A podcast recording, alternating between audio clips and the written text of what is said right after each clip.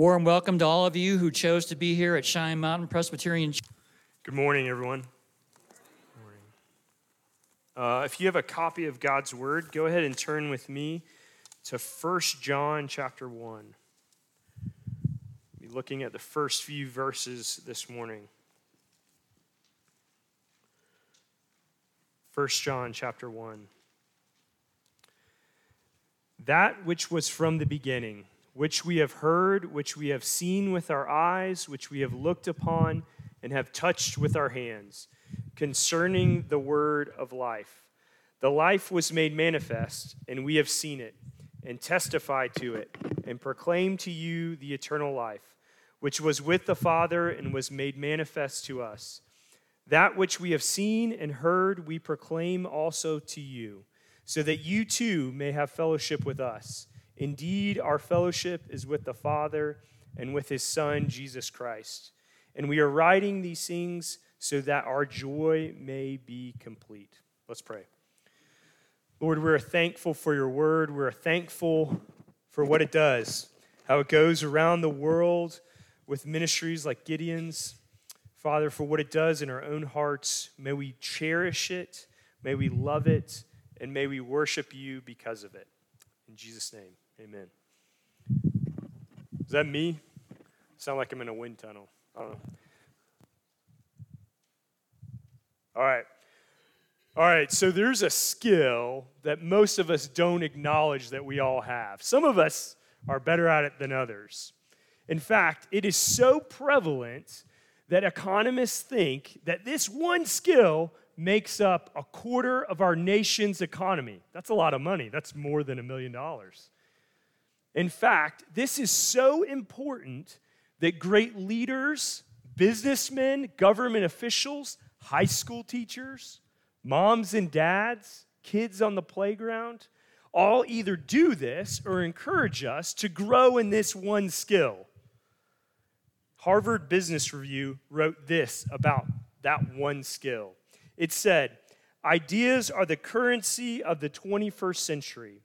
The ability to persuade, and that is that one skill. To change hearts and minds is perhaps the single greatest skill of all time. The author of that piece went on to say that when words and ideas are exchanged, we have the power to change the world. Persuasion is then the most important skill that any of us can have, that any of us can possess. Now, you might be thinking, well, I'm not sure I'm very persuasive. I'm not sure I even all do that. But think with me for a moment. We know that politicians do it, they try to convince us to vote for them. We know that salesmen try to speak to us in a way that make us buy whatever it is they're selling. But we all do it. It's not just those people. In fact, if we think for a second about our own lives, we do it convinced that guy to hire you in your job interview. You convinced your son or daughter that, in fact, they should put on that jacket or that they should obey or that they should eat their vegetables or you convinced that toddler this morning to get in that car seat. Maybe it wasn't persuasion, and you think it's actually more coercion, but the reality is that we're trying to convince people to do something. We're trying to convince people to think something. And the difference between maybe persuading that toddler or convincing someone to see something your way, and maybe you think those are all the same thing that manipulation, coercion, persuasion, it's all the same thing.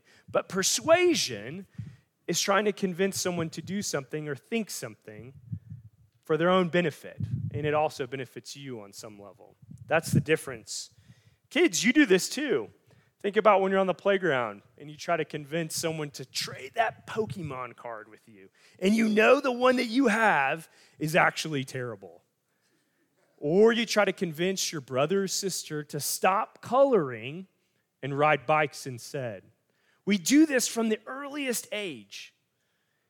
And this morning, John is trying to do the same thing as a writer, but he's not trying to convince people of something new. He's not trying to persuade them with something they've never heard before. But in fact, he's reminding them I've already told you these things, just like eating your vegetables or putting on a jacket or getting in your car seat. It's probably not the first time you said those things if you're a parent. John is saying, I've told you this before, but I'm reminding you again of how important it is. He writes this later on in the book. He says, I'm writing because I've written about these things before to you who believe in the name of the Son of God, in order that you might know that you have eternal life. This isn't news to them. But in the opening lines of this letter, he's pointing back to something. He's pointing back to this claim that we're going to examine this morning. The word of life is real. And we're going to do that in two parts. We're going to first look at its substance, or what is it? We're going to define it and examine it. And then we're going to look at the effects, the so what. So the word of life, even that is ambiguous. We're going to see in a moment. The word of life and why it matters. First, now, when we're talking about persuasion, the thing that I didn't mention in this conversation is no matter from the 21st century or ancient history, everyone acknowledges that the seminal work, the most important thing ever written on this, is by a guy named Aristotle. Now, I say that with some amount of fear and trepidation because Matthew, he's much more apt at the philosophy stuff. And I'm barely can speak English sometimes. So I say that with hesitation. I'm glad he's not here. I hope he's enjoying vacation. Now, Aristotle, from what I've read, okay, he wrote this book called Rhetoric, and I've read it. Um, he talks about certain elements of communication, certain elements that we can use to persuade others. And one of them is establishing credibility. You know, why you should listen to me, why you should believe what I'm saying. And John does this same thing, but he does it in a very interesting way. Let's look at it. Read with me verse 1. That which was from the beginning, which we have heard, which we have seen with our eyes, which we have looked upon and have touched with our hands concerning the word of life. He's establishing credibility by pointing back, saying this is not anything that's new. In fact, it's old, old history. He says this topic, this subject is important because of its age. And it's not recent, but it's really, really old. And it's not just old, it's there from before time, from the beginning. That's what he does to establish credibility. Now, if you're thinking to yourself, wait, this kind of sounds familiar, let me jog your memory.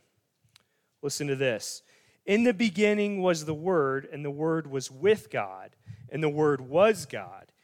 He was in the beginning, was God and all things were made through him. And without him was anything was not anything made that was made. And in him was life and the life was the light of men. Or what about what we read earlier? In the beginning god created the heavens and the earth.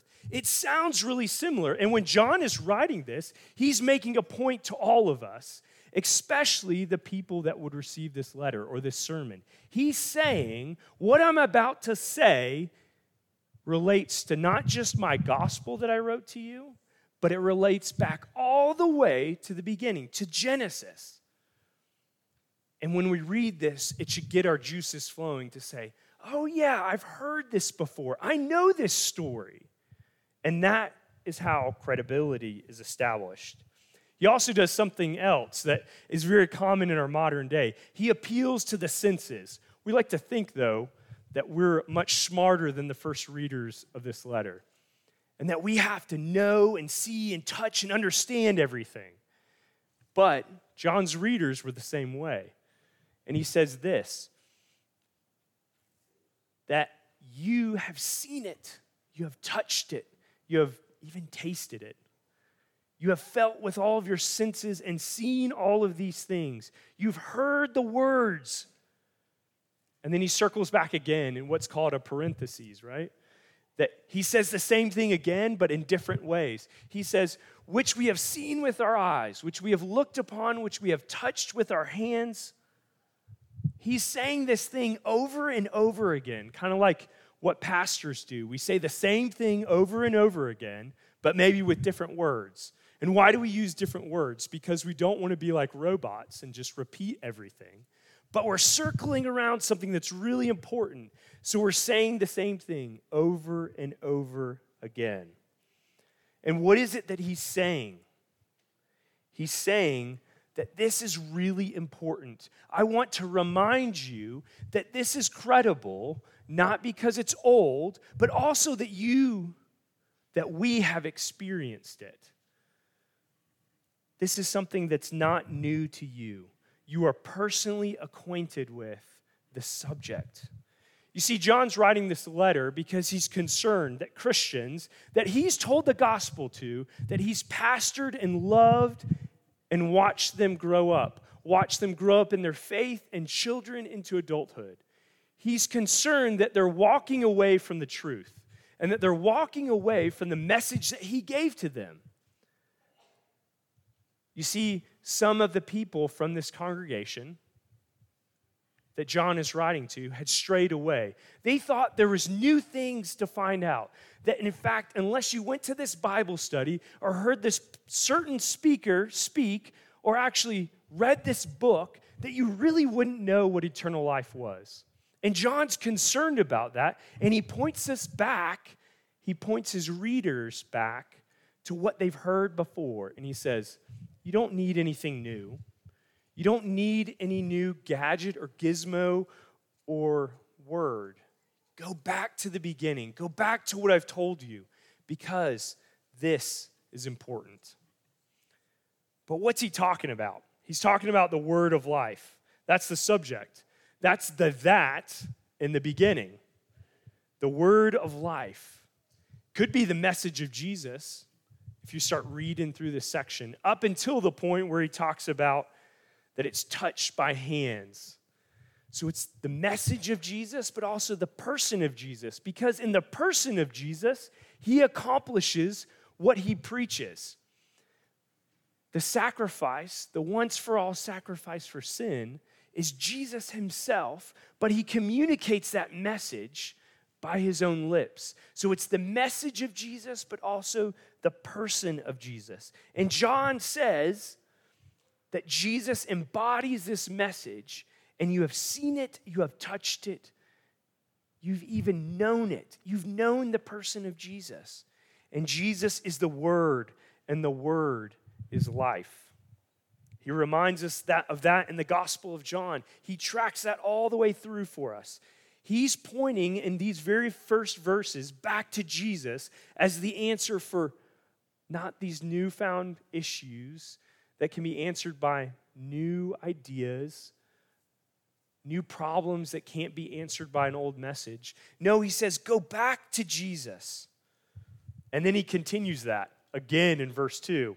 He says, The life was made manifest, and we have seen it and testify to it and proclaim to you the eternal life, which was with the Father and was made manifest to us. He's circling the drain. First, he starts wider, and then he gets closer. He says the same thing again, but in a different way. At the same time, the drain is still in the middle. He's going around and around saying the same thing, restating it. Again, this is not new. This is an old message, both in age and familiarity. This, he's not telling them anything new. He's not trying to persuade them like at the end of the Gospel of John, where he's telling people who've never heard the good news of Jesus, he's reminding them again that this is important. He's reminding us of the centrality of the person and message of Jesus for all of life. He's reminding us again and again that eternal life is found in Christ. Now, John, he's terrible at grammar which is kind of funny because if you start grading this thing, that first couple verses is all one sentence. And you're thinking, John, you're saying the same thing over and over again, and you don't even give us a break, like we can't even breathe with the period. But John is actually a really good writer and a really good speaker. When you think of good speakers in the modern day, you might think of something called a TED Talk. It's uh, where an expert, air quote, gets up and convinces you that whatever they say is important and they're an authority on that. And I say, most of the time it is, but sometimes it's a kid. And sometimes they're experts on things where you're like, hey, I don't really know, think you know what you're talking about. Plus, where's your mom? But, um, you know, those influential videos where we hear about experts, but John does the same thing that a lot of these TED Talks do. He repeats things over and over to reinforce a point. He builds credibility, just like Aristotle told him to do, or Aristotle explains later that credibility is based on age and then experience. But TED Talks do something that John does here, where he tells a story, invites us in. And if you look at the most popular TED Talks that are on the internet, all of them have an element of story where they invite us in and we get captured in what's going on. If you think about a good book, reading a good book does the same thing. We kind of lose where we're at in life and we get immersed in the story. And then you add on top of that, you add emotion. Now you might be thinking, hey, I'm a math science guy, I don't really do feelings. Even the best of us have feelings and emotions. And when a story compels us and we get captured in it, and then our emotions are involved, we're all in. The same is true with John. The same is true with a TED Talk. Now, TED Talks all end in this certain way. They say, and if you might even use this phrase, thank you for coming to my TED Talk.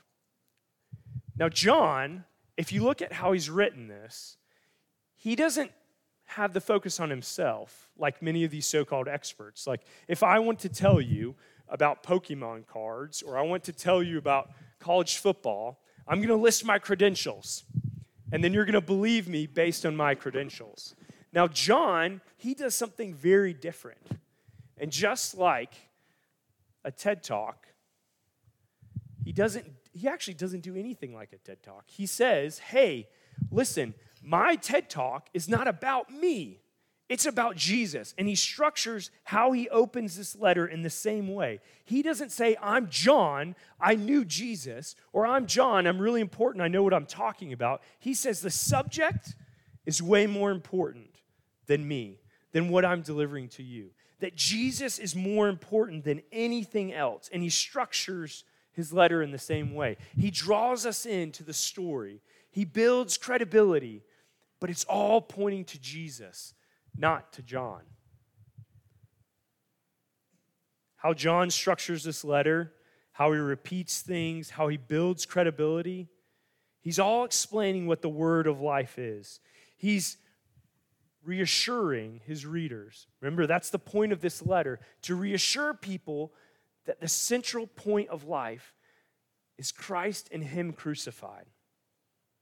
He's reassuring these people of the power of the gospel that rests not in John or his professionalism or his credibility and not how he talks, but in what Jesus has done and who Jesus is. That's the point of why John's writing. Now, why does that matter? It matters for Christians. It matters for Christians then and now because if we get in a tough spot, if we're doubting our faith, oftentimes we look to ourselves and think, well, I, you know, I know myself the best, or my spouse says this, or my friends say that. John says, no. Look to Jesus. That's the thing that is certain. Because in our own lives, if we look to ourselves or to other people, the reality is that they're all marked by sin. We all struggle with sin, we all struggle with doubts. So, why would we look to ourselves for any amount of surety or certainty? No, instead, look to Christ. And John knows this, and he reminds his readers of this, even how he sets everything up. He says, Don't look to yourself, look to the word of life, because in him is found eternal life. Look to Christ and what he's accomplished on the cross. Don't look to yourselves. Don't even look to others around you.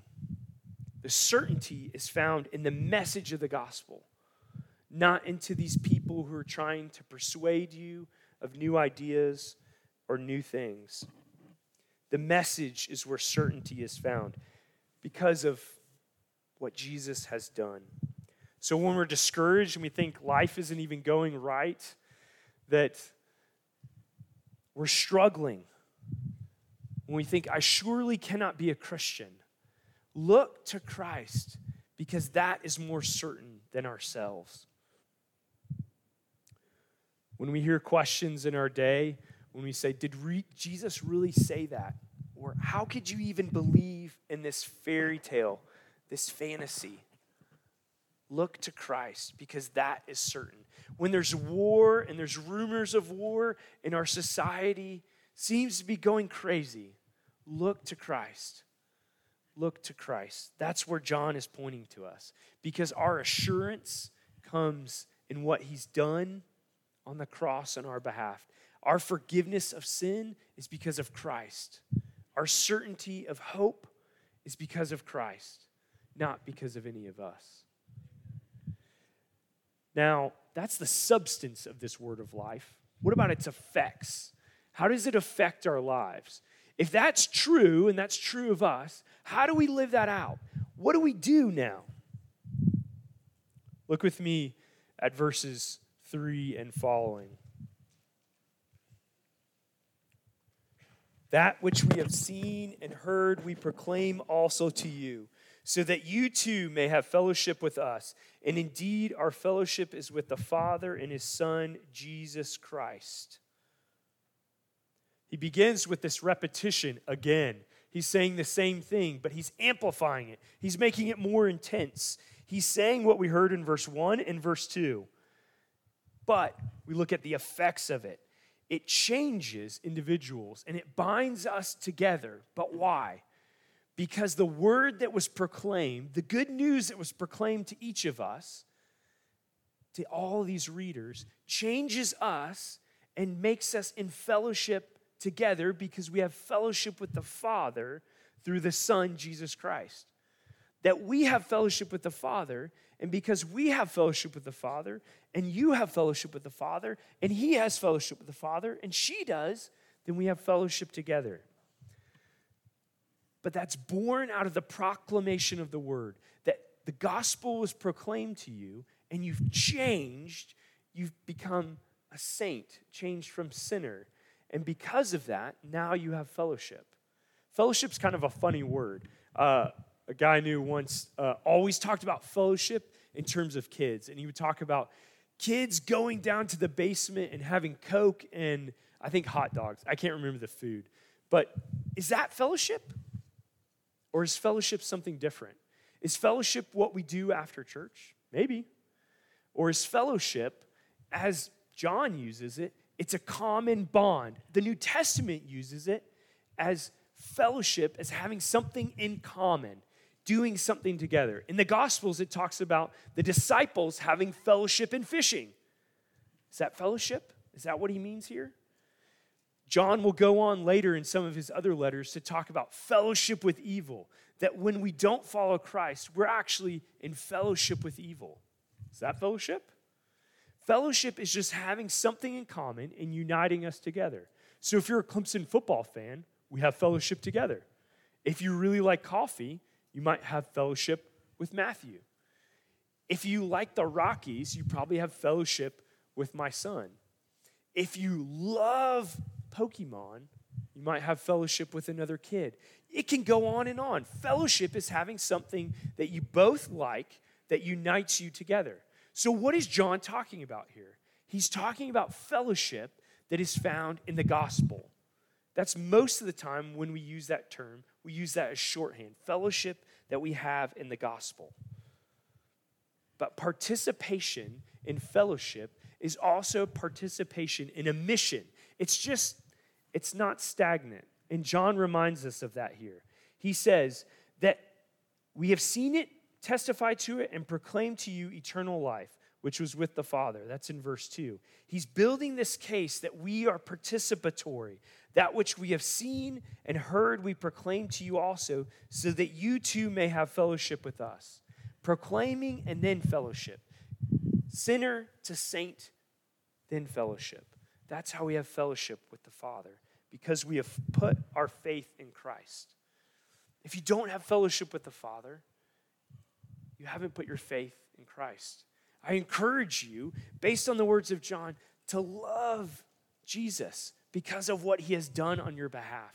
Is your heart stirred towards Christ because of what he has done?